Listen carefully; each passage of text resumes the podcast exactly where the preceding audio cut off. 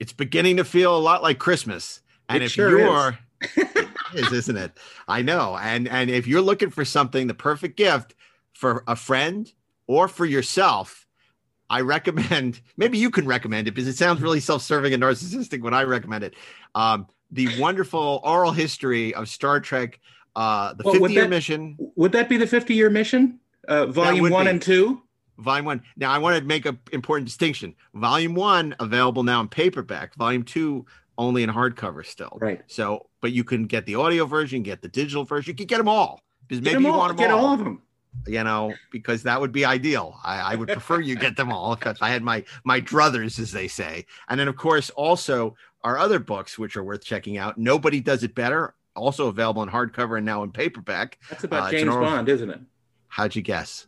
I It's just about James Bond. because nobody Indeed. does it better. That's why. it's a great book about James Bond. So as you get ready for the inevitable release of uh, No Time to Die sometime in the next decade, There's no time to Um, release.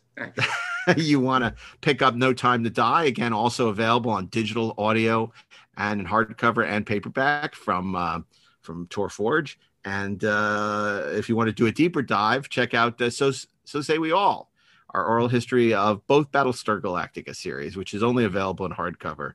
And I don't believe there's an audiobook. I just think it digital. I'm not sure why they didn't do an audiobook. Maybe uh, maybe, Maybe we can I'll do something about that. Maybe we will. Maybe we'll just record our own and we'll, we'll show them. So, uh, anyway, uh, if you're thinking about the holidays and wondering what to get, please uh, check out uh, my books uh, with Ed Gross, The 50 Year Mission, Volume 1 and 2. So Say We All, an oral history of Battlestar Galactica. And most recently, Nobody Does It Better, a complete oral history of the James Bond films and Spy Mania. Ed Gross will thank you. Hey, Daren, have you been watching us on uh, the Electric Now app?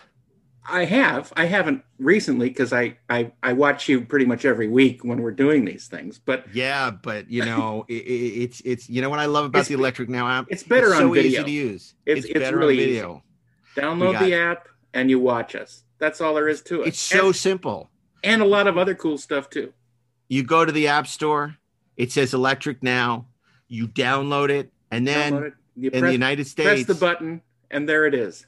there it is, and you can choose. You can bookmark it. There's plenty of other movies and TV show to enjoy, and episodes of all your favorite Electric Surge podcasts. So why wait? Download the Electric Now app and start enjoying us anytime.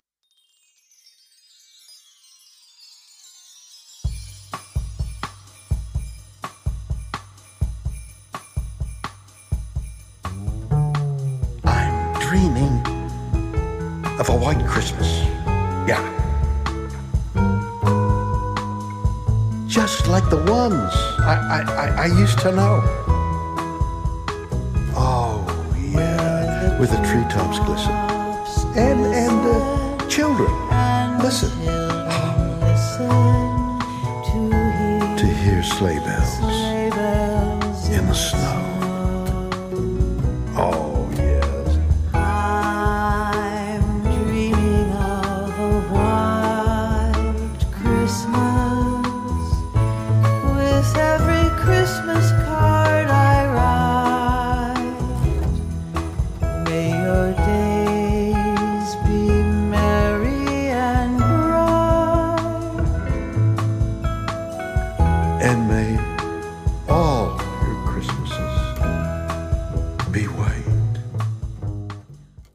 This is Mark A. Altman. And this is Daren Dochterman, and we are the Inglorious. Treksperts, and welcome back to part two of our holiday countdown of the greatest sci-fi episodes of all time. Of We're going to start back up at 75, episode 75, part one. We did episode 101 to 74. And I'm thrilled to once again welcome back our two very special guests, Mr. Ashley Miller and Robert Meyer Burnett. Welcome back, guys. Great honor to be here. Thank you. Any surprises there on the list for you yet? So many. So, So many. many. Everything surprise. is a surprise. I know. You think we're going to see some Star Trek? Never. Well, let's find out. Let's find out. Number 75. It's well, Daren look what we have here. It's from Star Trek: The Next Generation, relics. Yes, we do have Star Trek here, and in fact, it's a mashup of old and new, or relatively new, where we have the return of Captain Montgomery Scott. He was stuck in a transporter all this time, and uh, through his uh, through his smarts and ingenuity, he put the Enterprise into a static loop and kept his pattern relatively free of damage, uh, though he hurt his arm. No, that was And before. he's missing a finger. Yeah, uh, but uh, look, it's a it's a fun little look back at uh, Scotty and the original series crew and how he reacts with uh, particularly Geordi on the ship.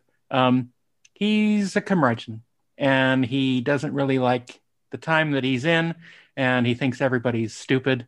And uh, you know he just doesn't want to be there, but he helps them solve a big mystery about a big Dyson sphere, a sphere that collects all the energy from a star, and uh, people live on the inside. And it would have been a great sci-fi thing, but we can only stay there for like ten minutes, so that's what happens. Um, but it's uh, it's a fun episode, and uh, they uh, get Scotty to be on the bridge of the Enterprise on the holodeck, and uh, he and uh, Captain Picard uh, have some Aldebaran whiskey together, and uh, it's a nice moment. And a little little bit of tears for Scotty as he goes off uh, on his own in his own little shuttlecraft at the end. But it's a fun to episode his nursing to watch. home. Uh, so I think it's hard to know realize now how powerful that episode was then.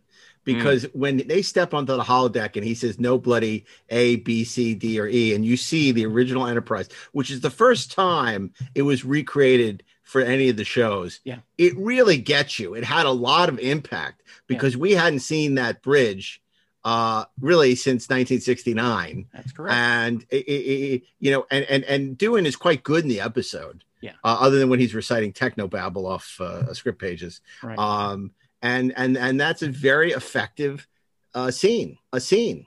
Although in uh, LeVar in a, a thankless uh, position because of course he's the guy who has to be mean to Scotty, right. and uh, he he doesn't come. It, it's not a good look for him. No, he comes off as uh, kind of a, an a hole, to be He honest. does. Yeah, it's a prick. But, Geordi the uh, prick. Ron Moore wrote it, wrote it with a lot of heart. Clearly, a huge fan of the original, and his love shows on every page of the script. It's it doesn't show up on a lot of lists, of you know, best Star Trek lists, but I, I think um, clearly from its position as number seventy five on our list, uh, we hold it in fairly high regard. From all of us relics to you. Okay. That Now- brings us to number seventy four Four. Back to Mr. Altman. from the TV show Futurama. David X. Cohen marks the spot where no fan has gone before. And this, of course, is the great Star Trek love letter uh, about a uh, crazed fan, which is a a cloud uh, uh, uh, that that uh, gets the original br- br- brings back from the dead the original cast of Star Trek, except for Scotty. um, to uh, and they bring bring- instead the, the long lost Welshie uh, because uh, Doohan famously said uh, when asked uh, would Shatner be uh, uh, doing it as well, and they said yes, and and he said no way, no way, I'm not doing it. so uh, that's why Doohan does not lend his dulcet tones. Jimmy Mr. Voice. isn't doing it. He he ain't doing it? it. Uh, he ain't doing doing ain't doing it. But Shatner and Nimoy, uh, uh, uh Nichelle, uh, all the other cast members, with the exception of the late DeForest Kelley, are represented. It is a wonderful script from David A. Goodman. Uh, it's charming. It's funny. It pays a great homage to um, uh, a, a fundamental understanding of what makes original Star Trek tick. A lot of big laughs and uh, it's just a wonderful episode. Even if you're not a fan of Futurama, you're sure to get a kick out of this great uh, love letter to the original Star Trek. Now, on to Mr. Robert Meyer Burnett for number 73. Well, okay. One of the great unsung science fiction shows created by Terry Nation in the wake of Doctor Who that not a lot of people talk about is the four season British science fiction show Blake's Seven.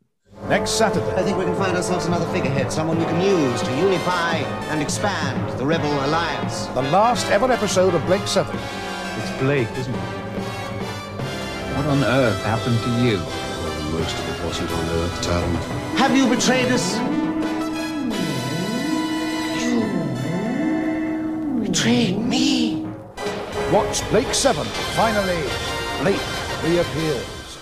Only on UK Go. Uh, it's rebellious. There's galactic empires. It's very Star Wars esque. It's about a band of rebels.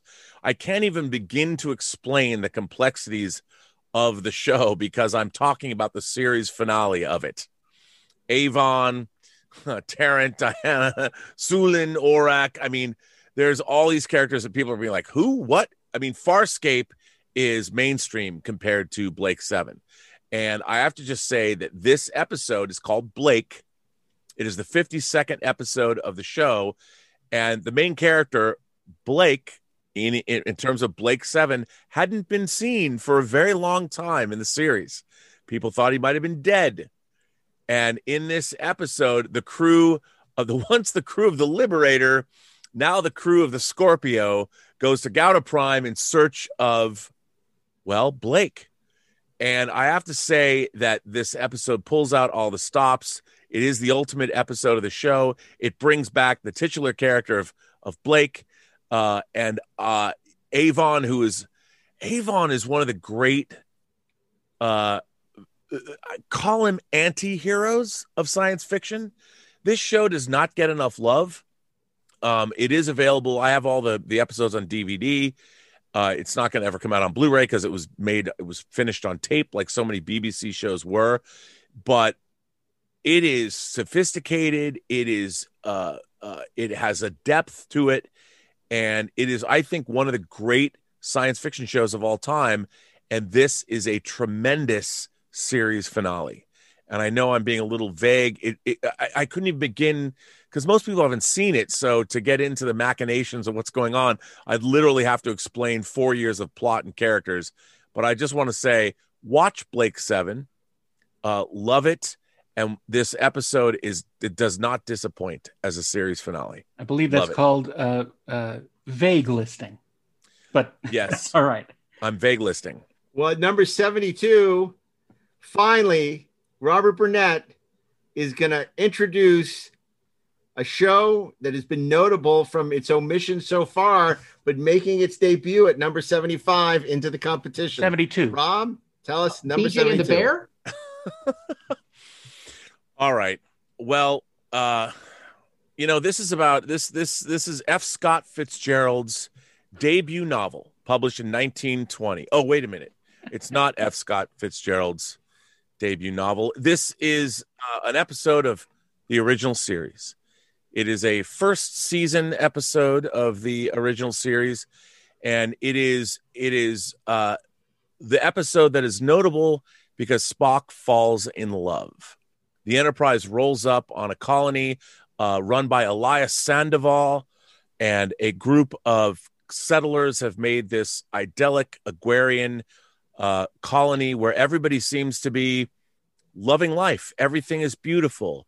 And Spock finds a woman that he encountered in the past named Leila Kalomi, uh, played by Charles Bronson's wife, uh, and Jill Ireland, who is just, she has a classical, timeless beauty.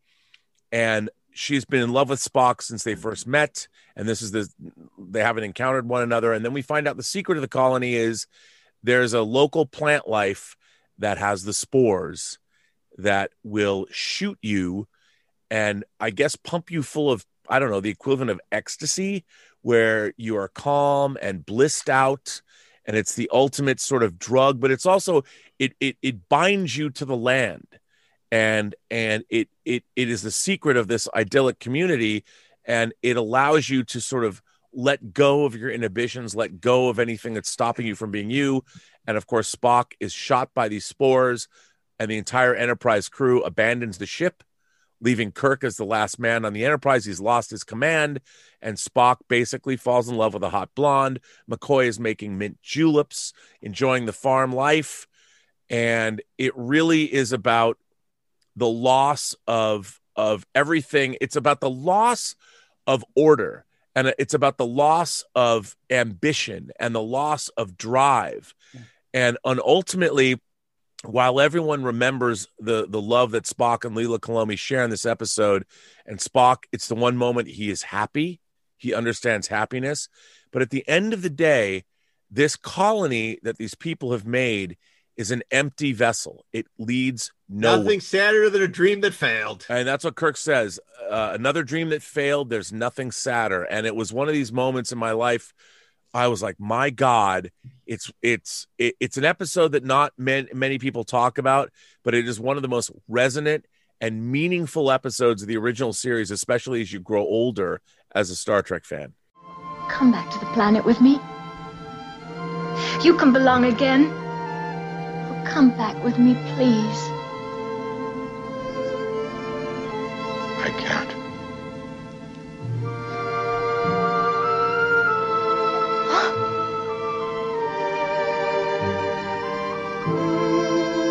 I love you. I said that six years ago, and I can't seem to stop repeating myself. On Earth, you couldn't give anything of yourself. Couldn't even put your arms around me. We couldn't have anything together there. We couldn't have anything together anyplace else. But we're happy here. I, I can't lose you now, Mr. Spock. I can't. I have a responsibility to this ship. To that man on the bridge. I am what I am, Leila. And if there are self-made purgatories, then we all have to live in them. Mine can be no worse than someone else's. I have lost you, haven't I?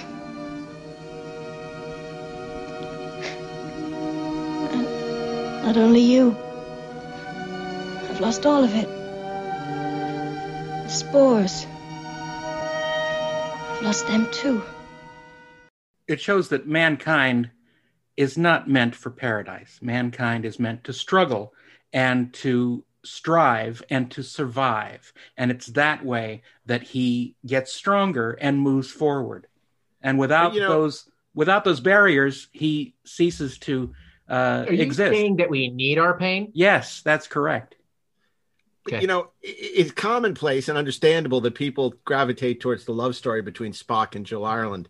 But there's another love story that's just as powerful in that episode, which, of course, is the love story between Captain Kirk and the Enterprise. Mm. The only reason that he's able to defeat the influence of the spores is because he refuses to leave his one true love. And of course, uh, he's already, you know, uh, uh, apoplectic because he's been told, you know, he accuses an officer of mutiny. He goes, Yes, sir, it is, you know, and uh, it, it- it's a great Kirk episode too because he's almost helpless against the power of the spores, but yet he is clever enough to figure out a way to free Spock, and he knows, uh, you know, what he's done. Uh, and has to live with it because and it's probably one of the one of the greatest taunting scenes ever in Star Trek, where uh, Kirk confronts Spock to get the spores to let go of his, their influence on him. Yeah, and again, some Well, great location lensing. Uh, a wonderfully, a wonderful script by uh, DC Fontana, Dar- the late Dorothy Fontana. Uh, very sensitively written, very smart, uh, and, Very and, and explicitly originally called the Way of the, Lotus Eaters from the from the Odyssey. I mean, that's what it is. Yeah. like almost like beat for beat, but like in a truly wonderful way. Right. Great. Well, I'm glad to see a Star Trek: The Original Series finally making it to our holiday countdown, which brings us to number 71 and Ashley Edward Miller with another returning show to the countdown.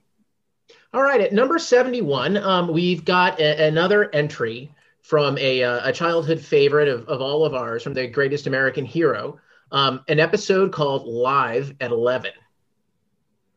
Live at 11 is actually one of the standout episodes of the greatest American hero. And it's also kind of, um, it, it- I don't want to say that it's off format because it's it's not, but it's kind of an interesting spin on the format. Basically, um, in this episode, the, the greatest American hero, William Katt, like gets a new superpower, the ability uh, to essentially to, to connect minds with people. And what plays out is almost beat for beat the dead zone. I mean, that's what we've got like for an hour is the greatest American hero is like is doing the dead zone. He's Christopher Walken. Um, so if you can imagine Christopher Walken playing the greatest American hero, believe it or not, I'm walking on air. He is walking on air, right? I mean, come on. Anyway, uh, great episode, super fun, like weirdly smart, like and uh, and just and just kind of audacious in its own way. Great. Yeah. I mean, I'm I'm really surprised to see Greatest American Hero uh, now Again. with two, two again here on the countdown. I wonder if we'll be seeing it again. Very, very interesting, wonderful episode off concept episode, which of course brings us to episode uh, episode 70, another show, beloved genre show, making its debut on the holiday countdown. Robert Burnett, tell us what it is. The Body from the fifth season of Buffy the Vampire Slayer. Um, this is a this episode packs a wallop, and it is a show about love, but mostly a show about loss.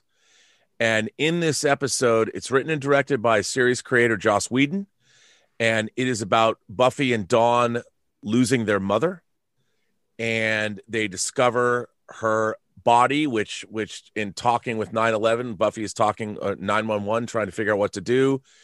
Um they really i mean there are flashbacks and we see christmas and there's bait and switches pulled. But no at the end of at the end of this episode it's a mom who's passed away. Not from any supernatural event not from any anything that buffy summers could have prevented from happening. But as the result of a brain tumor that her mother had, she had an aneurysm and died. And yes, there's a little bit of vampire action, but it's basically ultimately about two sisters and their friends having to come to grips with the loss of their mother. And it's not necessarily something you would think that the show would normally deal with, but it is heart wrenching and it is emotional and just when you thought that Buffy the Vampire Slayer couldn't make you feel something different, they do this. And I think it's one of the best episodes of the show. It is unexpected and it is uh, emotionally devastating. And it's a real uh, demarcation point, don't you think, for the series, where it goes from being sort of high school show, uh, you know, Yeah. um, because you're dealing with stuff like in the wonderful episode Innocence, what happens when a guy sleeps with you and then doesn't call you back, you know, Right. and all these sort of high school allegories. It, it becomes a much more adult show after the body and deals with much more adult things like how am I going to support my family when you know my the breadwinner dies? You know, I mean, there's a lot. It, becomes a much darker show and maybe not as entertaining, but it, it much more adult. And and the body is really the beginning of that. and I think it needed that in order to to evolve and to become something. If if without this sort of watershed moment, I don't think it would have it would have become the show that everybody uh, loves because the show continually evolved. But this was a show that, like you said, made it made it become one of I think one of the great fantasy shows that's ever been on TV. And, and Joss Whedon has been taking a lot of slings and arrows in the press lately, but I've never uh, seen anything that, that made me think ill of him. I think he is an incredibly creative talent. He's done amazing things for the genre. We've all met him and spent some time with him, and he's an impressive guy. And I think with the body, where he he made the very audacious creative choice not to use a score. Um, just is sensational and a, and a great addition to our list, which brings us to number 69, returning to the countdown. Daren Dochterman, tell us what it is. Well, it's a body of another kind. Uh, from the wonderful Lost in Space, from the one of the more goofy seasons. This is Journey Inside the Robot, probably the biggest, dumbest episode ever made of Lost in Space. But I had so much fun as a kid that uh, it was awesome. For some reason, the robot is incapacitated by aliens and is lying on his back and he starts to grow and he grows to a huge size and it is up to will and uh, penny and i think dr smith to go inside the robot through the through the tread section and through the legs and and to walk through and fix him somehow and as they go through, they find set pieces from uh, Fantastic Voyage and all sorts of stuff that were lying around uh, the Fox, Fox lot. uh, and it's uh, you know it's so fun, and it's sort of like it's sort of like Spock's brain. in that uh, you know we uh, have to fix Robot's body. Yeah. yeah we have to we have to fix a a, a beloved uh, uh, uh, member of the crew and uh, it's just a lot of fun and it's stupid and yes but i love it lost in But space it didn't have Nancy Sinatra uh, clones in go-go boots, so that's why Spock's brain will always have the advantage in my mind.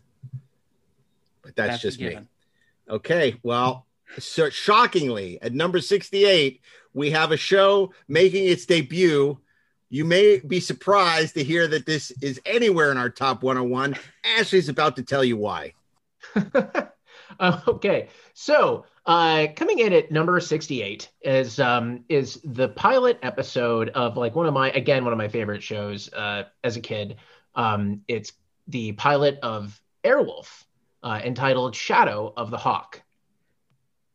So you might not think of this as a, yeah, Now, this is not Blue theme song, Thunder. This is Airwolf. Don't get Yeah, them confused. This is this is Airwolf. Dun, dun, dun, dun, dun, Yes. that's what i was humming damn it Right. Great goddamn theme song. Um, so Airwolf, it doesn't really leap immediately to mind as a as a science fiction show, but the truth of the matter is, it kind of is. Um, it is probably the the first um, you know, techno thriller, a pop culture techno thriller that made its way like onto television, certainly, like beating Tom Clancy to the punch uh, by a couple of years. And it stars Jan Michael Vincent, who is quite good when he's not completely He's sober. when he's sober, he's quite good. And Ernest Borgnine, who, like as we've discussed, uh, the kids love. Um, as uh, basically, he he is like one of the greatest pilots in the world. He recovers a uh, stolen piece of, um, of a high tech weapon, a high tech helicopter that's supersonic. It has a stealth mode called that's codenamed the Airwolf. Um, they call it the Lady. Um, and designed by it's andy the most- probert by the way Was it really? yes Wow, I love that helicopter, man. That made that that show made such an impression on me. Like Clearly. it really made an effort to turn the the you know the hero Stringfellow Hawk like into a real character with like with a, a- with an actual interior life. Um, it was beautifully shot, beautiful like location work on that show, especially the pilot. Um, they were really going for something there and, and something a little more um, a, a little bigger, a little more adult than what was happening on television at the time. Um, you know, it ran for I want to say like three seasons before like they finally couldn't deal with Jan Michael Vincent shit anymore. Um, but great show. Like when it was at its best, uh, Shadow of the Hawk was certainly that show at its most epic. Um, and and big and cool and crazy. And again, it just had like the the theme song to end all theme songs. Really, we should just do like the top 101 greatest television theme songs. maybe we will next year Next year we may be uh, we Have may a be sing-along. That's what we're uh, down to. You know, it, it's funny because um, you know Glen Larson they used to call Glenn Larceny because he's take these movies and turn them into uh, TV shows. Um, you know, basically knock knock stuff off. In the case of Airwolf, it's sort of funny that this was a show that knocked off Blue Thunder, which was not even a particularly successful movie, Right. which then spawned its own TV series Right. as well as which was equally not successful Yes. but Airwolf was probably the most successful of all of them. Yeah. and I I think that's because of Ernest Borgnine. Yeah, Absolutely. It's always because of Ernest Borgnine. Because as we know, the kids love him. Okay, that brings us to numbers number 67, 67 making its debut on the holiday countdown. It's Star Wars Rebels, the episode Twilight of the Apprentice. It was foretold that you would be here. Our long awaited meeting has come at last. I'm glad I gave you something to look forward to. We need not be adversaries. The Emperor will show you mercy if you tell me where the remaining Jedi can be found. There are no Jedi. You and your Inquisitors have seen to that. Perhaps this child will confess what you will not. I was beginning to believe I knew who you were behind that mask. But it's impossible. My master could never be as vile as you. Anakin Skywalker was weak. I destroyed him. Then I will avenge his death. Revenge is not the Jedi way. I am no Jedi. And this is just a fantastic animated show by the great Dave Filoni. Uh, this was an episode that marked the return of Ahsoka Tano, in which she uh, uh, and and of course Ezra uh, is lured into a trap by the evil Darth Maul. And uh, it, uh, the, the the two part, the brilliant two part episode culminates with a fabulous lightsaber fight between Ahsoka Tano and Darth Vader, uh, with James Earl Jones reprising the voice of the Dark Lord of the Sith. This is as good as kids animation gets. Now it's not kids animation, but this is as good as animation gets. Uh, it- it's it's a powerful, strong, compelling show with some beloved heroes. It's as good as anything in the live action Star Wars movies, and uh, it's a it's a fabulous two part and a very underrated series. It's becoming a big part of the Mandalorian and the extended Star Wars universe on Disney Plus. So if you haven't seen Star Wars Rebels, you should check it out because uh, there are a lot of threads that uh, I think uh, these shows are going to be pulling on in live action, and uh, this is is one of the best. Number 66, Mr. Burnett.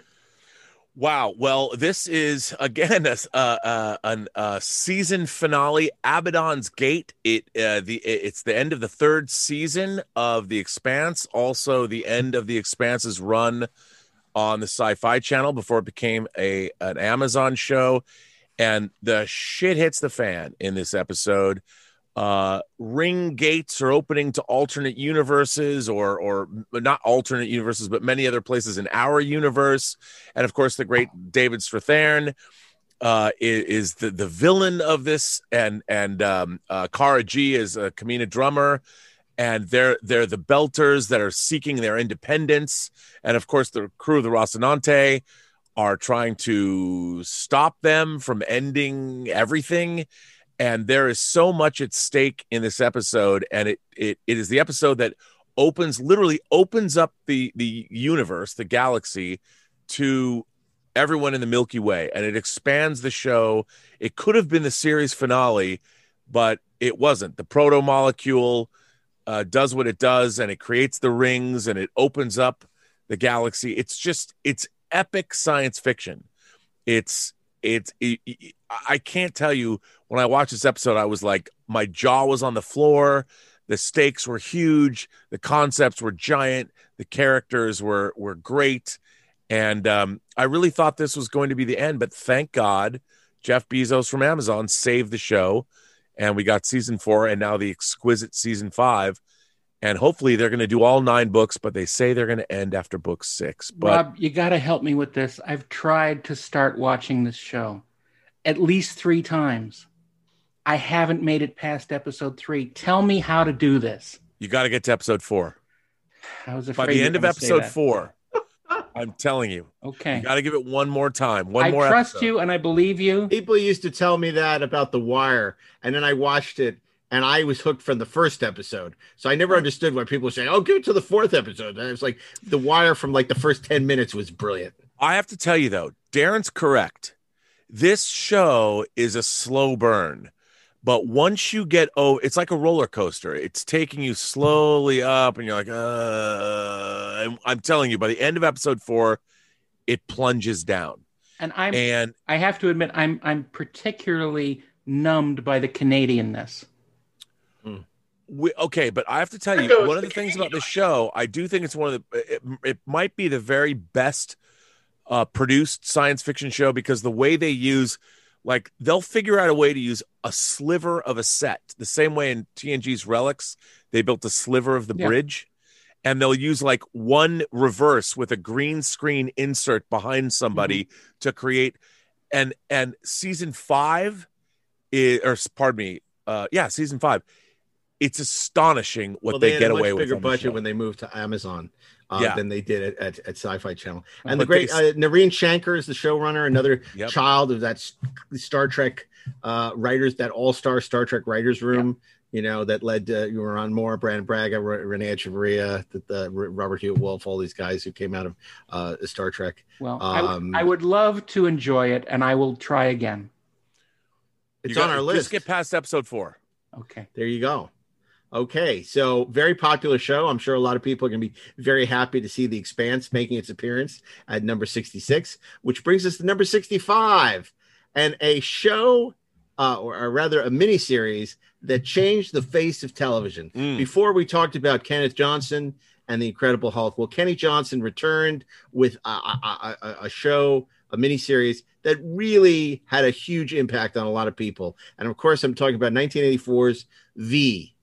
Tonight is your chance to see how it all began, to relive the excitement that is V, the most extraordinary miniseries ever. A daring TV journalist struggling to uncover the startling truth behind the aliens' visit to Earth. And a beautiful and brave young scientist fighting for the very survival of the human race. Together, they take you on a fantastic journey to meet the visitors.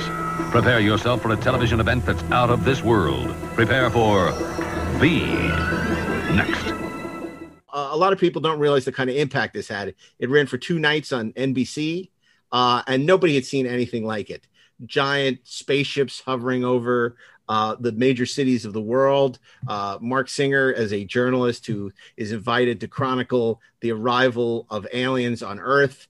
Uh, Faye Grant, who ultimately becomes a resistance re- uh, uh, a resistance leader, and they were never able to recapture the magic. There was a sequel under different uh, uh, producers, the Final Battle, uh, which, while entertaining, uh, did not have the heart and the, the the sort of allegory that infused uh, the original V. And then, of course, the series uh, it became a camp fest, and then more recently, ABC uh, rebooted it uh, to even lesser effect. Um, but the original miniseries was a huge pop culture phenomenon.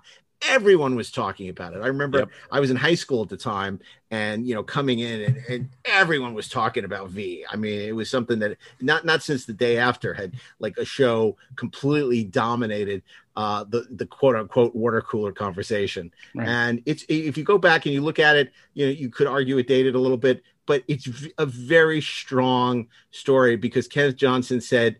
You know, he wanted to deal with the occupation. He went back and looked at Vichy France. He looked back, you know, he looked back at um, uh, the occupation in, you know, in occupied France and and and and and the Nazi youth and uh, Aryan youth, and it's a very effective uh, story. Sometimes a little too on the nose, as in the case of Leonardo uh, Cimino's Holocaust survivor, um, but um, really great. right. Some great action. David Stipes, who later worked on Next Generation, uh, did some with some great ships, some great shows. Clearly, a big influence on our uh, benefactor Dean Devlin. Um, you know, because Independence Day took a lot of the iconography of V and made it even cooler and better. Um, and uh, and uh, it's it's number sixty five on our list. By the way, I just want to point out that Warner Archive recently remastered both V and V the Final Battle on Blu-ray. And when you go back and you watch it, like Mark said, it really works. At least the first V miniseries really works. They Now, haven't number done the TV series yet. That's only on DVD. Right. Number 64 on, on our list, though I love it dearly, I'm not going to say Journey Inside the Robot again. Luckily, I do have a backup in my mind that I hoped to be able to use, and this is it. The episode is from Batman the Animated Series, and it is my absolute favorite episode of that show, and it is called Beware the Gray Ghost. Hmm. This place is amazing. It's just like the Grey Ghost's lair. It's almost an exact replica. Let me show you something else. Oh. As a kid, I used to watch you with my father. The Grey Ghost was my hero. So it wasn't all for nothing.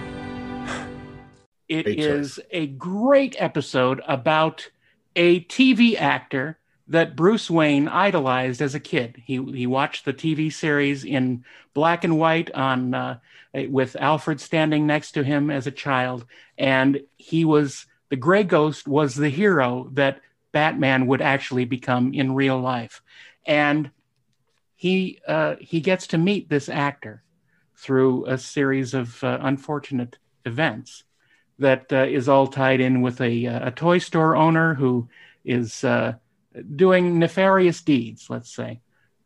And the actor who played the Gray Ghost is played by Adam West.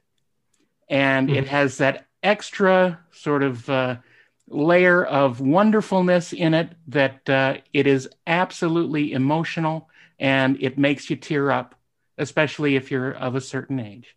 And It's uh, a great episode. It's a great episode. It has a great and there's so many great episodes of that series, but Yeah. that's one of the best, uh, along with Almost Got 'Em and Yep. a couple of, Heart of uh, Ice. But but yeah, Yeah. Heart of Ice. Um, but but but what, what I think I'm I'm so happy to see uh, Beware the Gray Ghost on our list. Um, Batman the animated series to this day remains uh, certainly one of the best adaptation or you know of of of of the Dark Knight, uh, if not the best. Um, so uh, a great, great, great choice. Um, that brings us to number 63. Once again, Daren Dochterman bringing us uh, a show making its debut on the countdown. Yes. Well, I know Mr. Burnett is going to have something to say about this as well. Um, even though our argument wasn't about this episode, it was about another No. episode. But uh, this is from the wonderful series uh, from Gerry Anderson, UFO. And it is the first pilot episode called Identified. And it deals with the question what if a huge movie studio is actually just a front for a secret organization battling aliens? And I think that's the greatest thing ever. Uh, you know, uh, It may be the greatest premise of a TV show ever. it's so great. And And by the way, it is a working movie studio. It is. Harlington Straker Studios is actually producing movies, and the leader of that studio also happens to be the leader of. You can go on and talk about Right.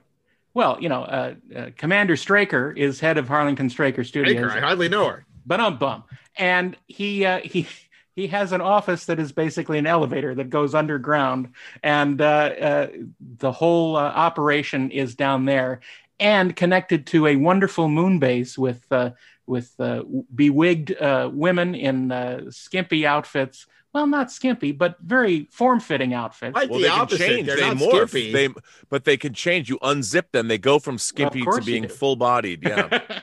but uh, let's just say the moon is a very groovy place and it's also a window to heaven. That's for the eyes of lovers below. Uh, and yeah, it, it's it's great, and you know the the hardware in it is great, the software in it is great, uh, and uh, just so many great things to enjoy UFO uh, about. And the the pilot is a great sort of introduction to all of this. It's also it winds up being one of the darkest live action science fiction shows ever made. The fatalistic version of it, the the the idea that these characters, the, the our main characters, are fighting a clandestine war. It's a multinational organization that is super secret shadow, the supreme headquarters of the Alien Defense Organization, but they can't tell anyone what, what they're doing, and the aliens are stealing organs because they're a dying race.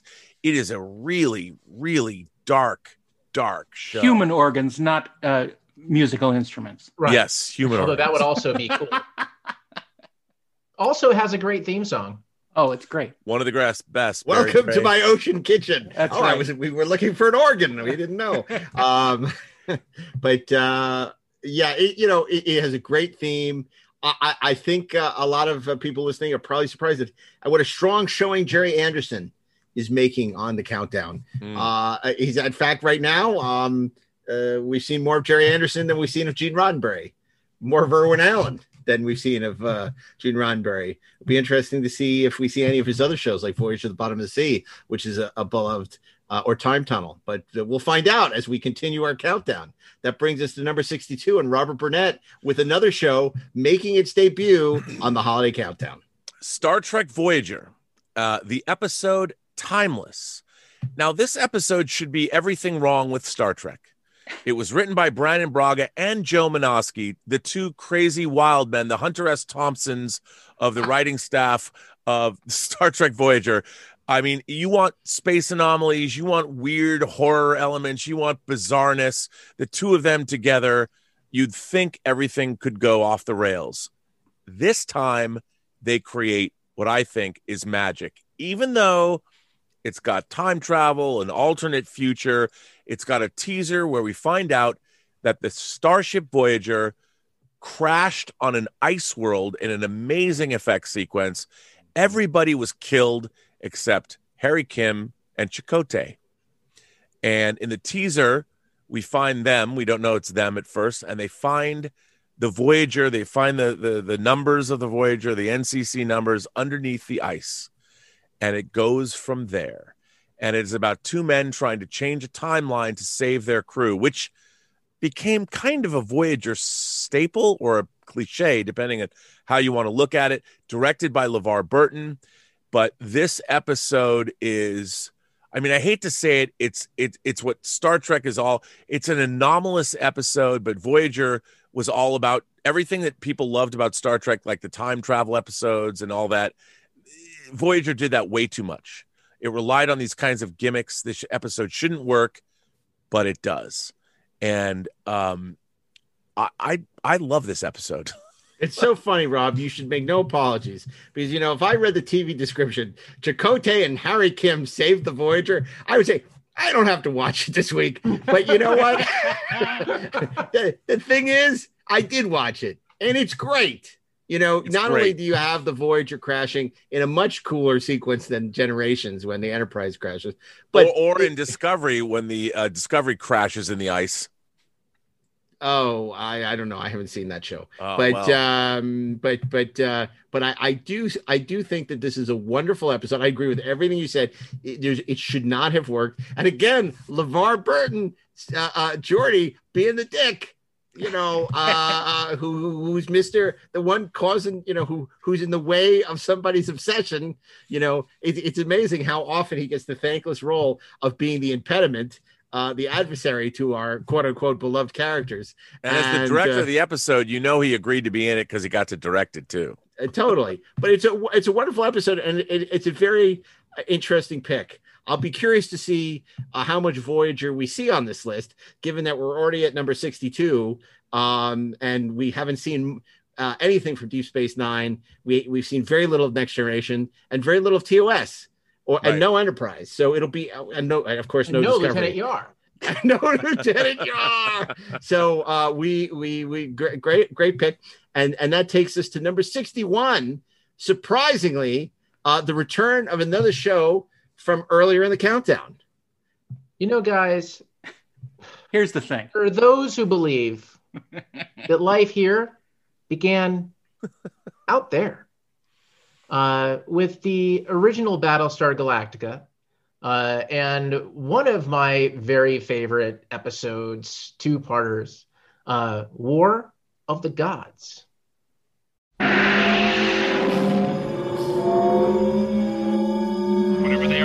Right at us and fast. They must be traveling at speeds beyond our comprehension. Your people will be safe under my leadership. I've come to prepare your way to Earth. And what kind of games do they play where you come from? Games that would amaze you. You would hope that the humans have made so advanced a breakthrough? The alternative is that we have encountered a new and more powerful force in the universe. Apollo, don't ever make the mistake of threatening me again, or you'll forfeit your life.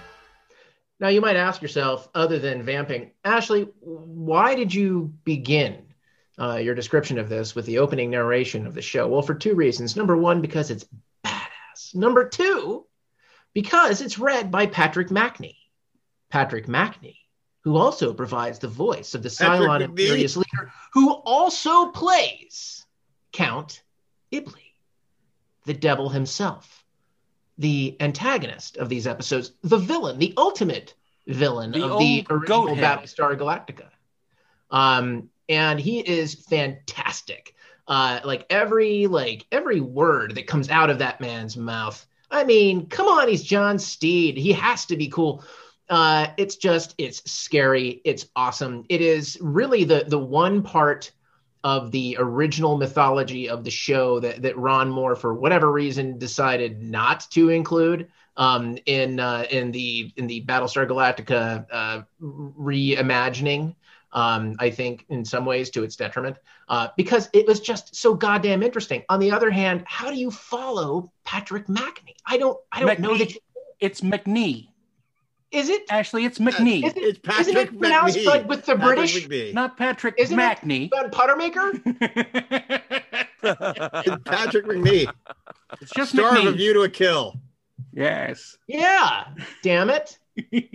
Okay, well, look, He was in the Avengers Endgame. and- and- it, it, it's a fantastic choice, and I think a lot of people are going to be surprised. This is our third original Battlestar Galactica episode to make the countdown so far, but I think it's well earned in this case.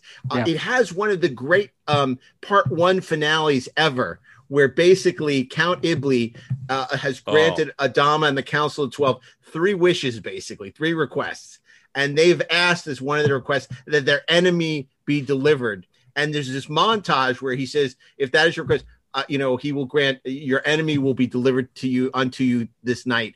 And Baltar decides suddenly that he's going to turn himself in to to the colonials and he arrives and there's this great montage and this incredible Stu swelling Stu Phillips music as our enemy is delivered unto us. It's biblical, it's operatic, it's awesome, and for all the goofiness, this is as dark as the show ever got, other than the complete annihilation of the human race. Right. But uh, it's But that was followed by a trip to the casino. it's fantastic and you know for all these secular shows um like star trek and everything galactica was the one show because larson was a mormon that wasn't afraid to deal with religion Mhm. and Hmm. so you had the, the the the angels the the light ship and then you had this demonic force whether it be satan or asmodeus or whatever in, in count. Iblis, which is the arabic name for demon or devil Yeah, yeah. um and it's just great stuff And and it, it shows it shows that there is a place for um for religion in science fiction Yeah. and uh, or at least religious themes and uh, it's terrific and a great pick which brings us to number 60 and Robert Meyer Burnett. and know another what? debuting show on the Uh, calendar I, I, I have to say that I have a love hate relationship with the series Lost. Um, I thought it it started ridiculously. It kind of lost me, but when you get to the fourth season of this show, it's so outlandish and crazy. But this episode, The Constant, is the episode everybody remembers because it's the episode where Desmond they, it, it deals with being unstuck in time. It it deals with love and being anchored to somebody. What does it mean to be a constant? It would be to try and describe what goes what goes on in this episode. One of the things about Lost that I always thought was so funny is that no one ever sat down. Like there was never an episode where people are like, "We're traveling through time." Isn't that insane? Like nobody ever actually sat down and talked about their situation. But this episode, it, it sheds light into one of the more mysterious characters, which was, of course, uh, uh, um, Desmond and Sayid, and and and and and you got you got Jeff Fahey's character, and uh, it was just, it was such a cra- and well, Locke. This this wasn't really his his episode, but this episode, I think, took the show to an emotional level that we'd never felt before. And it took it to a different place. And it became suddenly you you you were trying you watch and like what is going on in the show? But this episode was all about emotion. And it was all about uh feeling which was different. And it, this I think was the show that was single-handedly responsible for cementing Lost's reputation to being this amazing show that people love, aside from the worst season, which I feel is the greatest audience betrayal of all time. But that Wow, I, I got to tell you, Rob, I am usually unimaginably completely simpatico with Rob Burnett and his taste in popular culture. However, I am so in disagreement with this. Not the choice of the constant, which I think is terrific, but his dismissal of the first three years of Lost. I think in the wake of that awful season finale, we forget how truly groundbreaking and and good uh, uh, uh, Lost was for such a long dismissing time. it. I wasn't dismissing it. It's just they didn't know what they were doing. They were making it up as they went along. Absolutely, but that pilot is one of the great pilots, uh, both from a production point of view, No doubt. and a storytelling. I mean, it's the mystery box. The, when the mystery box is closed, it's fascinating. When the mystery box is opened, it's always inevitably a letdown. We all know that. JJ has yet to, uh, he, he- he- he's never had the goods inside the mystery box. No. But the box itself is wrapped in some very appealing tinsel and foil and uh, very you know you, you want to open it on christmas morning but the key is don't open it don't open the box so um What uh, JJ but I- I- missed, what JJ missed in his uh, mystery box uh, speech is that the reason there were mystery boxes is that magic stores couldn't sell a bunch of stuff that people didn't want, so they put it in a box to hide what it was, so that like they could Loot sell Crate. it. Yeah, yeah, yeah. So I agree that the constant is a great episode, fantastic. I, I, I think there are, are, are a lot of great episodes of Lost, and I, I wouldn't be surprised if we see more Lost as we Right. continue the countdown. Well, that will bring us now to number fifty-nine, and also Mr. Burnett. We this is okay. This is one of the greatest episodes of television ever. It's a UFO episode. Uh, Ed Straker has to deal with the fact that first of all, this is an episode in the middle of a science fiction action adventure show. It opens with Ed Straker dealing with his destroyed marriage because his secrecy in creating shadow. His wife thinks he's having an affair, so his marriage went south. Now he's estranged from his wife, and he sees his his son on the weekends. His son chasing after him after a night, a, a, a day out. His son wants to show him a model ship and gets hit by a car, and his kid is is dying. And Ed Straker, you know, fighting aliens, the greatest fight of his life is to see his son survive. And it turns out that there's an experimental drug that might save his life, that he can pull strings and use shadow um, equipment and technology to get this drug from America to Britain quickly. But it turns out that a UFO event occurs and Straker is is he either gets the drug to save his son or he reroutes the plane that's carrying the drug and also shadow equipment to triangulate a potential alien defector that could be the secret of the whole war against the aliens. And he has to the needs of the many outweigh the needs of the few or the one. And he reroutes the shadow equipment. And it turns out the alien defector is real but the real aliens track the alien defector down and find him. At the end of the episode the defector is killed and straker's son dies and it is the most dark fatalistic show. And and ed straker is left in the lobby of the of the hospital where his son has just died. And his ex-wife who hates him anyway comes out with her new husband and looks at him and says i never want to see you ever again ever. And she's screaming. Her new husband walks her out.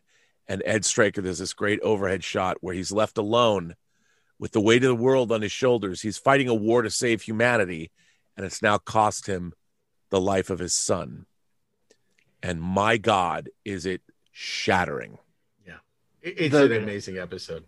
The marionettes on Thunderbirds could never have handled an episode Well, look, like you know, this. it's funny. That's what you say that because I was just going to say the conventional wisdom with these Gerry Anderson series are always, oh, you know, the, the acting is so wooden. Everyone thinks that's so funny because, you know, of course, he's famous for Thunderbirds and all those shows.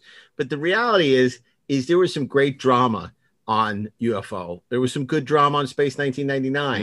You know, some good acting. You know, uh, this whole uh, cliche of you know wooden acting i think is a is a misnomer and unfair uh to these shows are they perfect shows no but they had perfect moments uh and and and ufo uh, more so even than space 1999 and and given the fact it was so short lived is really worth seeking out for those who are not familiar with it And for you know, I, I'd like to say if you watch, if you only watch three episodes of the show, watch Identified, Confetti Check, AOK, and A Question of Priorities because it's like a, a trilogy that will tell you a lot of everything you need to know about the show. And if you like those, then you can move forward, and go see more. and I had my confetti check just the other day. So which and now on that note it brings us to number 48 with another debuting show on our countdown 48? and no 58 i said 58 you said 48. oh no it brings us to number 58 and a, a return a, a new show on our countdown once again robert burnett is going to tell us what it is and why it's number 58 Tell him, Rob. Uh,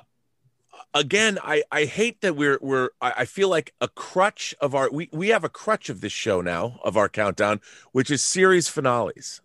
It's a crutch. and it will Now, they continue to often be. are the best episodes because they know the characters by then. They know eh, you know the stories have more emotional resonance because yeah, they usually put a lot more resources and money into them. Yes, and this episode is called Mirror Image. It is the 22nd and final episode of season five, also the final episode of the series of Quantum Leap. Next, it's the leap you've been waiting for for years. The final leap. This is where it all started. Now, all your questions will be answered. You are the one who's been leaving me. Come back one last time to see how it all ends. I want to go home. The final leap at its original time on NBC next. And uh, we begin with Sam. He leaps to the day of his birth, and he basically he gets involved in an intimate sort of a family situation, trying to help people out. Um, and when he goes back into time uh, to his own birth, he looks into a mirror and sees his own image looking back at him, but it's not him. And it, it's just, you know, you follow this guy, you find out that Sam actually created the Quantum Leap program. And it, it's just, he's offered a choice. Does he keep going or does he go home? And he ends up he he makes the choice not to go home and to keep leaping through time. And uh, uh it's he he helps a, a family friend of his and changes the past. And it's just it's a wonderful episode and it sort of encapsulates the whole series. And I I, I love this show. I've gone back and revisited uh, the, the the show over the years, and it really holds up because of you know the relationship of, of Dean Stockwell's character and uh, and of course Scott Bakula, and it's it's just a great show. And this this season finale is very very satisfying. Created by Donald Bellisario, who is a protege of the late uh, um, Glen Larson. Uh, he actually uh, some of his earliest scripts were for the original Battlestar Galactica. He later went on to create Magnum PI and, of course, famously Quantum Leap and later NCIS. But uh, some would argue that Quantum Leap is probably his his his his crowning achievement. No, it's great, and, and the fu- the funny thing is, this is not an apocalyptic show. Sam goes back and and saves the life of a person for a friend, you know, and changes the course of a life. It's a small show, but it it it, it has such big emotional resonance, and it's it's everything you want from a series finale. It's very You know, satisfying. The idea for Quantum Leap came out of an episode he wrote for Galactica, which was called Experiment in Terra.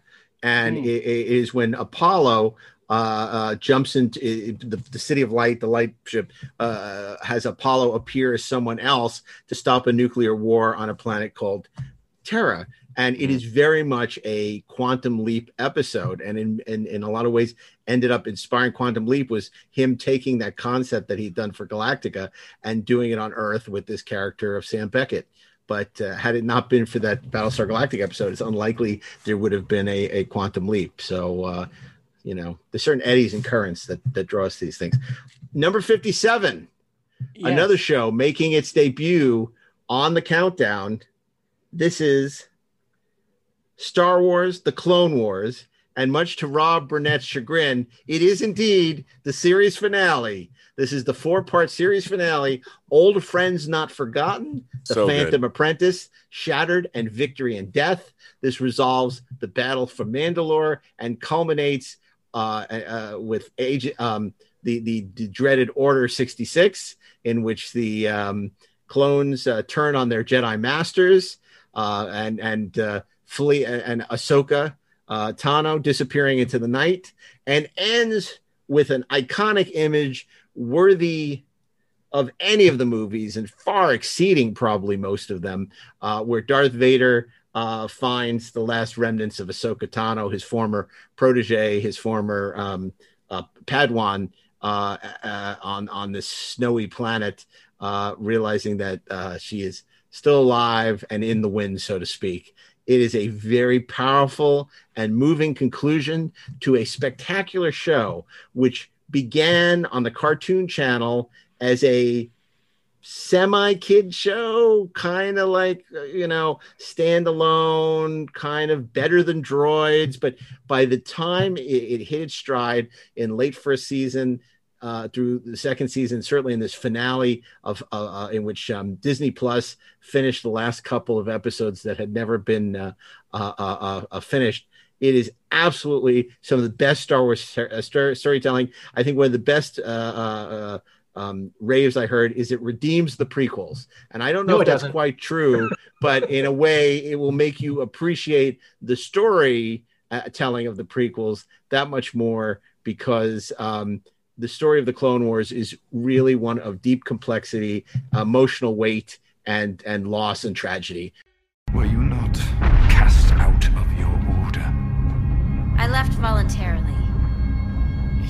Yes, but you were motivated to leave by the hypocrisy of the Jedi Council. We were both tools for greater powers. I am here to bring you to justice. Justice is merely the construct of the current power base. A base which, according to my calculations, is about to change. And Darth Sidious is behind it? He is behind everything. In the shadows, always, but soon, very soon. He will reveal himself. With your help, the Jedi can stop Sidious before it's too late. Too late? For what? The Republic to fall? It already has, and you just can't see it. There is no justice, no law, no order, except for the one that will replace it. The time of the Jedi has passed. They cannot defeat Sidious. But together, you and I choice you have made has led you to this moment. Look, I love the Clone Wars. Like I big time hard hands like the Clone Wars, and I love these episodes. They almost convinced me that Revenge of the Sith was good. And then I went after I watched this and I watched Revenge of the Sith again. I was like, no. No. It's like if you watch them all together, it would be like, what if somebody cut all of the good shit out of Revenge of the Sith? And all I mean, the Clone Wars just exposes the fundamental weakness of literally every aspect of those prequels because you realize how much potential was there and how much of it was wasted. But I don't want to dwell on the negative. I love these episodes. I love Ahsoka Tano. Like I love the Clone Wars. I think this is a totally, totally fantastic pick, and I just love it. Number 56. We've done a lot of pulp, but now here's some true science fiction from 1979. Rob Burnett, tell us what it is. Uh, this was PBS's first foray into making a feature film based on a literary science fiction novel, Ursula K. Le Guin's The Lathe of Heaven.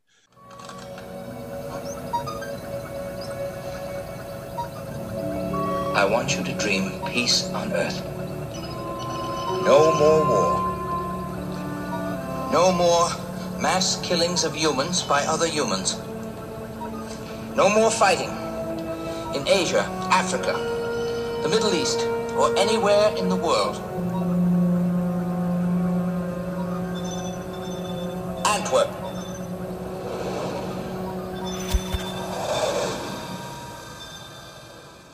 It remains one of my favorite science fiction films of all time. Uh, it stars Bruce Davison as George Orr, Kevin Conway, who people know from Deep Space Nine, uh, as William Haber, and Margaret Avery. And for those of you who are pillaring me online all the time, Margaret Avery I actually cast in the Axanar feature film as the Federation president because of she was in this movie. We never got to make that, but whatever. So this film is basically about a man living in a future Portland, raining all the time, ecological collapse, who is an effective dreamer. His dreams change reality, but nobody knows it but him. And he people think that he's just got some kind of dream problem, and he ends up in a relationship with his uh, oneirologist, his dream psychiatrist, psychiatrist essentially. And this doctor, William Haber, comes to realize that George Orr has effective dreams that do, in fact, change reality.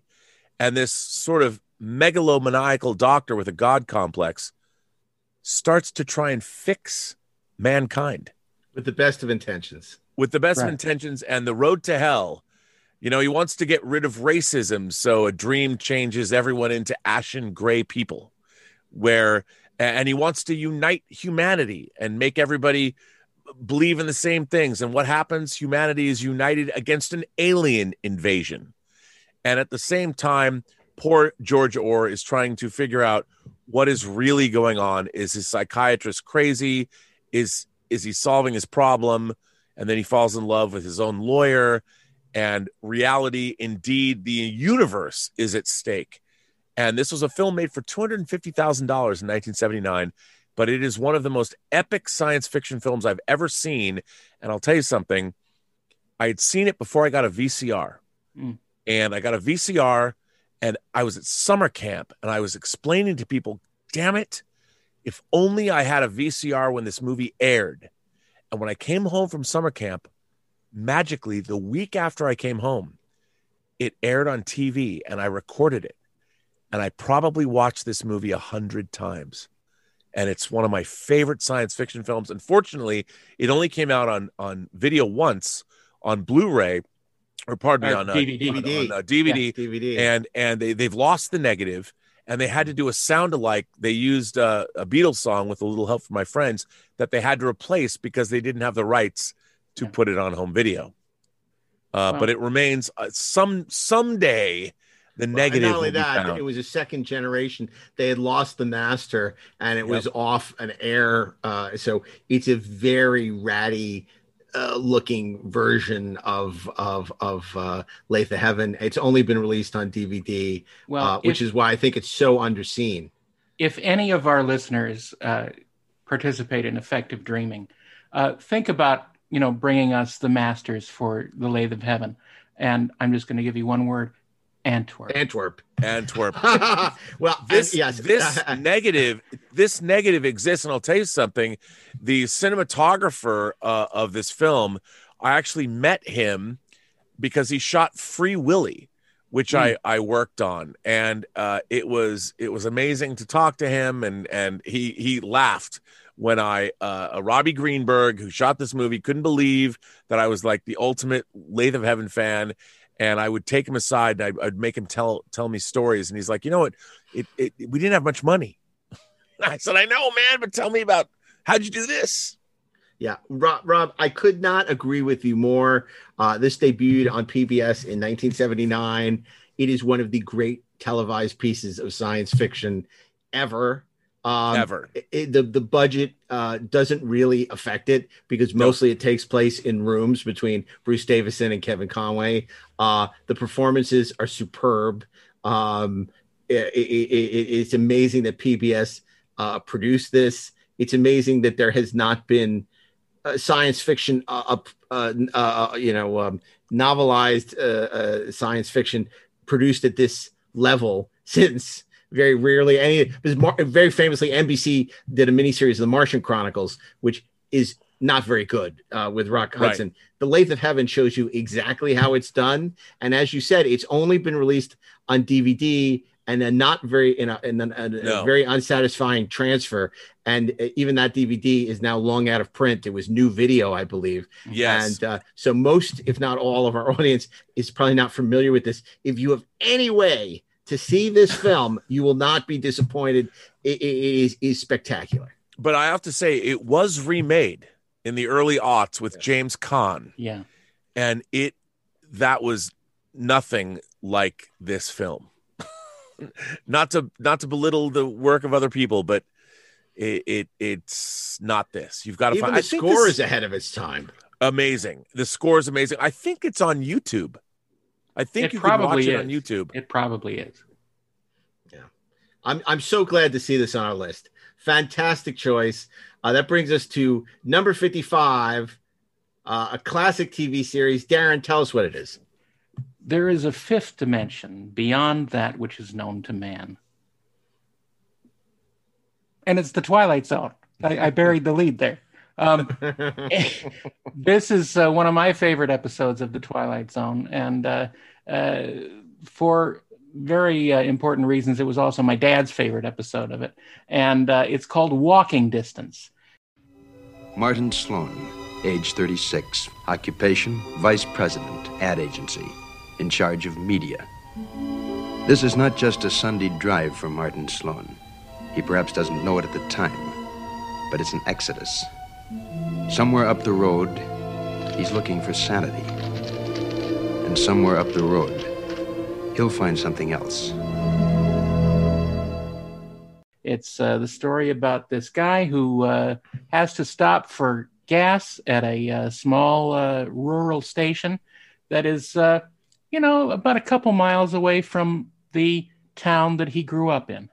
And so when he's uh, getting the Uh, the car uh, uh, fixed up a little bit and refueled, he's going to take a few minutes to go over and walk and see how his old hometown is doing. And that walk takes him into the Twilight Zone because when he arrives, it is exactly the way it was when he was eight years old. And he begins to realize that it is, in fact, the same time as it was when he was eight years old. And he is visiting that time. And he sees himself. And he sees his father, who is uh, still around. And he realizes that uh, through his actions, he falls off a merry-go-round and hurts his leg. And uh, that incident happens, and, and he, he goes to talk to his father. His father doesn't really know who he is, we think. Hmm. But I think that at some point the father realizes. And he explains to him that even though it's nice to visit this place that he grew up in, that you can never go home again because this summer is for him, the eight year old version of him. And as he has this wonderfully emotional discussion with his father, who is long gone, uh, and he walks away, he walks back to the gas station. We see he has a limp now. And it's really a heart wrenching and wonderful episode and uh, I absolutely love it. It's a, a, simple story, but it's so exquisitely told. I, I will be shocked if we don't see more episodes of Twilight Zone on this countdown. Twilight Zone is is the uh, well, it's it's it's the the it's probably the best science fiction. It's TV the gold standard for storytelling. It, it, for indeed, sure. it is, and uh, uh, this is our the first Twilight Zone to appear on our countdown, but I'm sure not the last. Um, and that brings us to number 54, The Walking Dead, The Grove. Now, there are a lot of episodes of The Walking Dead that are viscerally charged, that are nail biters. Uh, for for many seasons, The Walking Dead was probably the most intense and, and one of the, the smartest uh, uh, genre TV shows on television. But uh, in the case of The Grove, there was probably uh, no episode that was more emotionally powerful than this episode, in which uh, basically Carol um, is charged sort of with these two girls who have become her surrogate children in a sense, because in the second season she lost her daughter who was turned into a zombie, and now after having been bit, she's going to have to kill, kill, you know, is is, is kill the girl. And uh, it gave us the famous line, "Look at the flowers, look at the flowers." and it's extremely powerful um, for people who thought this was just a roller coaster ride with great effects and great zombie action. The Grove proved that this was also a great drama and a very powerful episode of The Walking Dead. And that's why it's number 54 on our countdown of 101 great sci fi and fantasy episodes.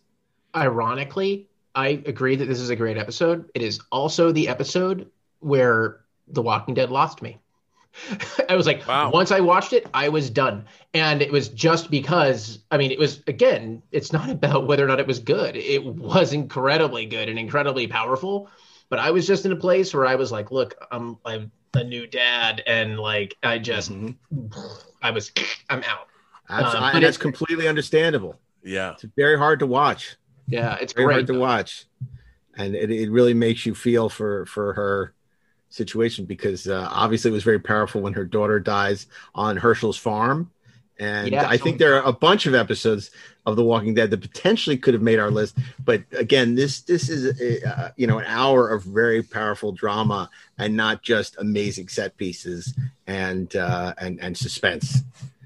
Um, and and uh, there's a reason I think it's considered such a beloved episode of The Walking Dead, which now brings us to number 53, a show in a way that's making its debut on our countdown. Maybe, kind of, you. I guess it is. Rob Burnett, tell us what it is. Well, to keep up with our theme of series finales, one of the most epic series, a, a three part series finale, uh, season four of Ron Moore and David Eick's reboot of Battlestar Galactica. Um, this, first of all, this show first begins as we're going to save Hera, the the the Cylon human hybrid baby that has been taken by the Cylons to figure out the secret of reproduction, uh, and and a classic movie trope. Let's go save the kid, and and let's go save the kid. This might be our last hurrah and and all of our all of our characters the the the final five the reveal of them and everybody all the all the plot comes together and it becomes a, a ultimate the ultimate men women cylons collaborators everybody on a mission to save a baby to save a little girl basically. And it is epic i mean it pulls out all the stops the effects are incredible. We're going to go invade a, whether it's your mountain fortress, whether it's the Death Star, whether it's a Cylon base. Uh, I mean, it's ama- It's amazing, and the action is incredible, and it's an incredible culmination. And you think that it's it's it's the Wild Bunch. You know, they're they're this is it. But oh no, oh no, uh, then it becomes uh, the Jimi Hendrix comes into play, God comes into play, the God, the the unspoken character that's always been with this series, uh, the Kara Thrace, uh, the the Starbuck, Angel Starbuck, Divine Starbuck, whatever.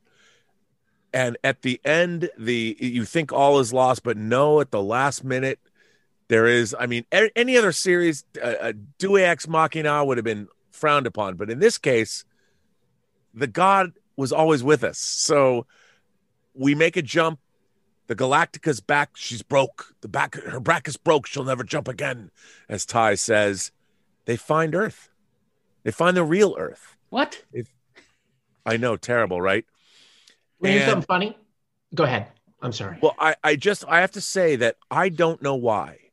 A lot of people complain about the end of this show this show, the end of this, when they get to proto, I mean, we got proto humans, not proto humans, but not Neanderthals, but but uh, emerging 150,000 years ago, what we were like, and the Galactica finds us, and I, the last hour of this show, is for me, I cry and blubber every time I watch it. Or as I like to call them, just hot enough humans.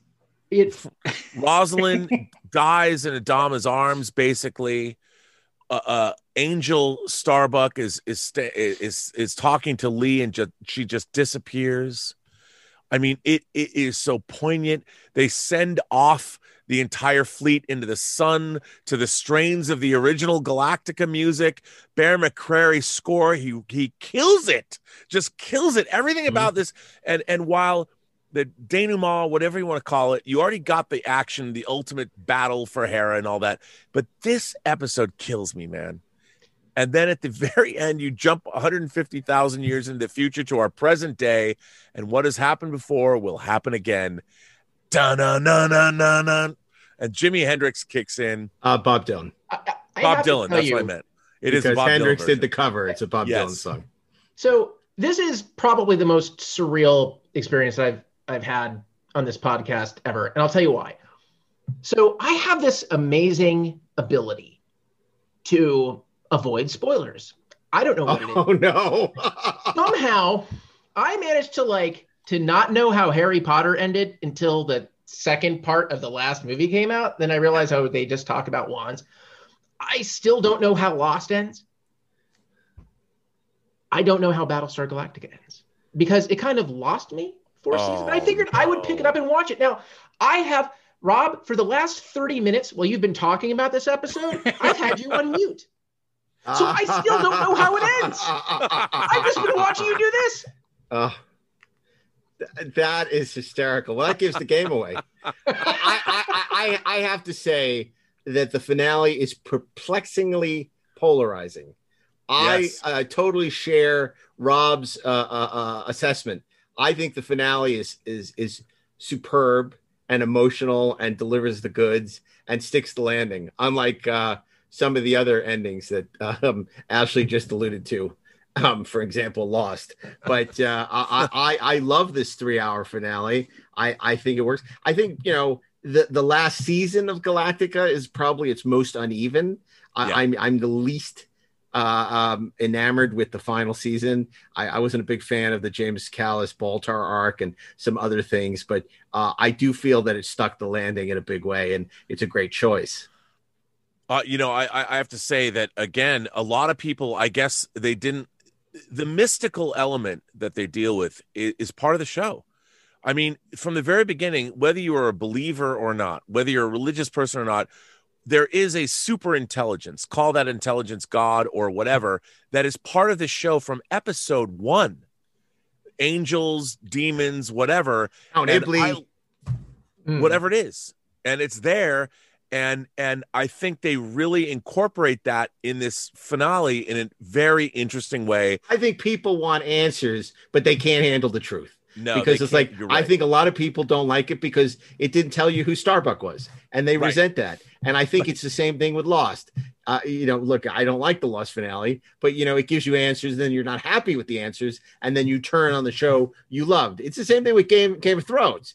Like, you know what? You didn't see the fact that um, Daenerys Targaryen, you know, uh, bloodline was screwed up, and that at some point, you know, after all the horrible things she did, that she wasn't all sweetness and light and was capable of of of of of, of, of you know great destruction. And and and and uh, and they're like oh no no I, how did this happen? Well, you know uh, game of thrones man it's the worst. And it's like do you not remember the the previous six seasons that you absolutely loved and adored and now you're going to dismiss it because you hate the finale? Yeah. i mean it's the same thing with lost.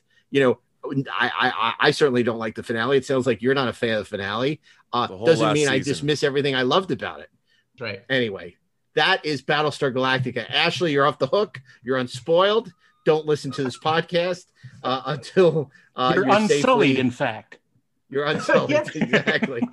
but uh, not I've that been across the unsullied. I'm, like fully functional. Which which brings us to number 52. 52 And uh, from you may the be equally perplexed to find out this show is returning to our countdown. Daren Dochterman, tell us what it is. From the sublime to the totally ridiculous, another venture into Lost in Space, the Mechanical Men.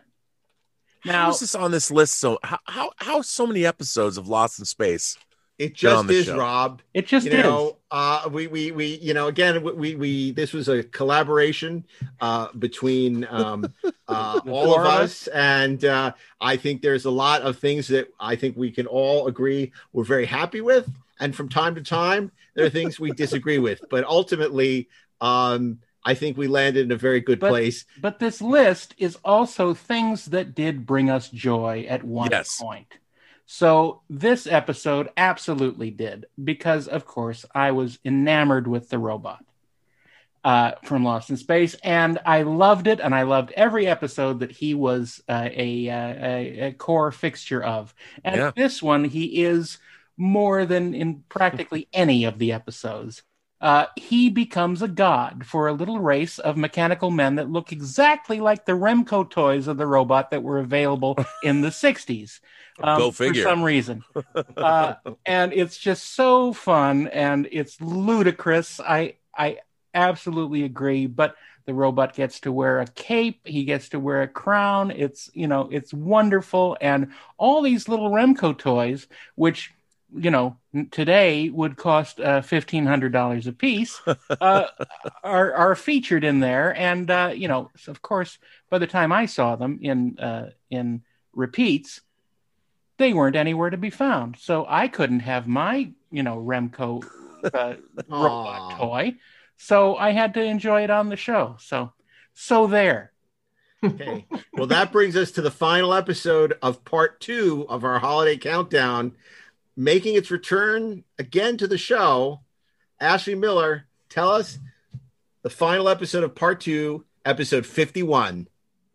episode 51 um, is eh, one of the classic episodes of of Lost, and and Contra, my very good friend Rob Burnett, I think was also the episode that truly cemented Lost in the popular consciousness as a show that you just had to watch, as great as the pilot was.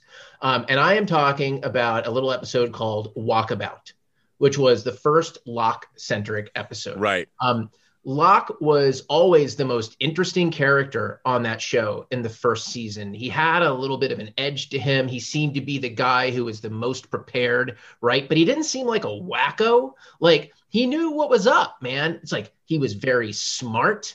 He seemed to get people. He was kind of the the Merlin character in a, in a Yeah. lot of ways, you know, um, and just endlessly fascinating and smart. And and one of the things that was very powerful about Lost, especially in its first season, was the way the format of the show used the idea of the castaways being trapped on this island as as an excuse to go and tell stories about who they were before they landed here right? And it was always really effective. Like to me like that was always the best use of the lost mystery box.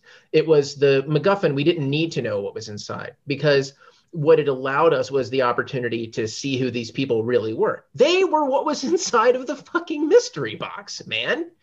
And what is inside Locke's mystery box is e- easily, I think, um, the best and incredibly powerful, incredibly moving. We discover like this powerful sort of survivalist, you know, guy who's the one who's going to keep us all alive. That in his previous life, you know, he was a paraplegic. You know, he was in a wheelchair. He was, you know, he was bullied. He was less than nothing. He was treated like garbage. And you just By his own father. yeah. Uh, uh, oh my! Everything about his life is a beatdown, and and at the end of the episode, it's the simplest thing in the world. It it ends. His flashback ends with the plane crash, and he's there on the beach without a wheelchair, and he stands up, and you understand everything about him. And you know anything and everything you should ever need to know about this show and this island. And it gives you chills. You know, it can make you cry. It's like, it's so powerful. It's so compelling. Can I ask um, you a question? Yeah. Don't you think that the rest of Lost ultimately did John Locke dirty? Yeah, I do, honestly. Like one of the most not let not audience, but one of the greatest character betrayals of any writing staff destroying a character is what they did to John Locke. How they Yeah, I think they got caught up in like the unrelenting fabulousness of the backstory and kind of the obsession with the backstory. He was the obvious way into it, and and to kind of get into that mystery box, they had to twist him around the gears, man. and Um, they they got rid of him and they replaced him with a, a faux Locke that I, I thought that was the oh don't get me totally. started. I mean, but look, the it, but it can't take away. It's like we were talking just now about Game of Thrones, or you know, uh, Right. about like the end of whatever the hell happened in, in Lost that I still don't know, um, or the the end of of Battlestar. If you don't like that, it doesn't take away the power of these stories. And Walkabout is a great story. It's so worth watching. You could just. I think what people don't realize is that without those flashbacks, Lost would have just been Survivor meets Gilligan's Island. Yeah. You know, and those flashbacks are what gives Lost its heft and its emotional weight. Mm. You know, and that ability to explore the backstories of those characters that's also so deeply at odds with what we're seeing at the island. The fact that Kate is a wanted fugitive, the fact that John Locke is a paraplegic. I mean, it's it's it's it's really fascinating. And again, Lost is another one of these, you know, like a lot of these other cultural touchstones, was a huge pop culture phenomena that burned bright for a brief time Yeah. and then burned out. So it's interesting to see it, you know, coming on strong on our list. I think that's great to see because it is a show that I think stands the test of time, unlike a lot of these other cultural phenomena that are, you know, that don't. Mhm. And that uh, that takes us to the end of our second episode. Really interesting choices. I know you're wondering, We'll we be seeing more Lost in Space? Will Deep Space Nine ever show up on the list? What is going on with this crazy list? Well, you'll have to tune in to part three to find out when the Inglorious Treksperts return for a holiday special, part three. Until then, on behalf of Rob Burnett, Ashley Miller, myself, and Daren Dochterman, keep on trekking ingloriously, of course, and we'll see you back here for part three as we continue with episode 50 on our list of 101 greatest sci fi episodes of all time.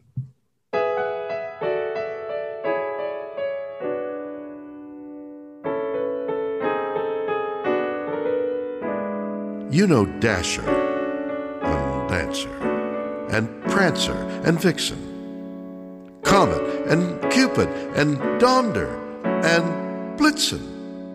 But do you recall the most famous reindeer Rudolph, the red-nosed reindeer. Oh, he had a very shiny nose. And if you ever saw it, you would even say, it glows. All of the other reindeer, Reindeer. oh, they used to laugh and call him names. They never let poor Rudolph Rudolph. play in any reindeer games. Then one foggy Christmas Eve, Santa came to say, Rudolph, with your nose so bright, won't you guide my sleigh tonight? And then all the reindeer loved him, loved him, as they shouted out with glee.